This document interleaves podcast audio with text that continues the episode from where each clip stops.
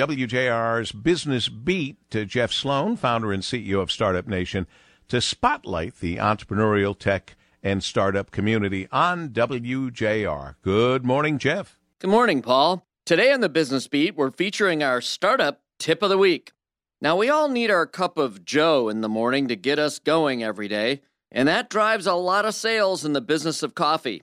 In fact, coffee is one of the most widely consumed beverages in the US and worldwide. Americans consume 400 million cups per day, making the US the world's leading consumer of coffee.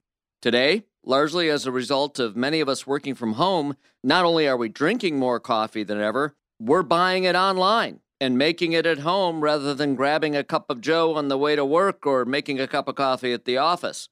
Today, specialty coffees are increasing by 20% annually and account for nearly 8% of the total $18 billion U.S. coffee market. And because selection in local stores can often be limited, e commerce allows consumers to find specialty coffee products that they might not otherwise have access to.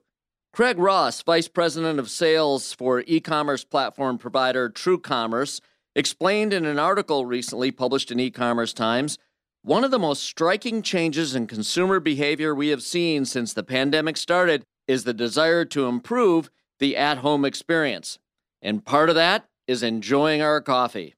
Even when the pandemic is over, buying coffee online just makes sense. The selection is endless and coffee is easy to ship.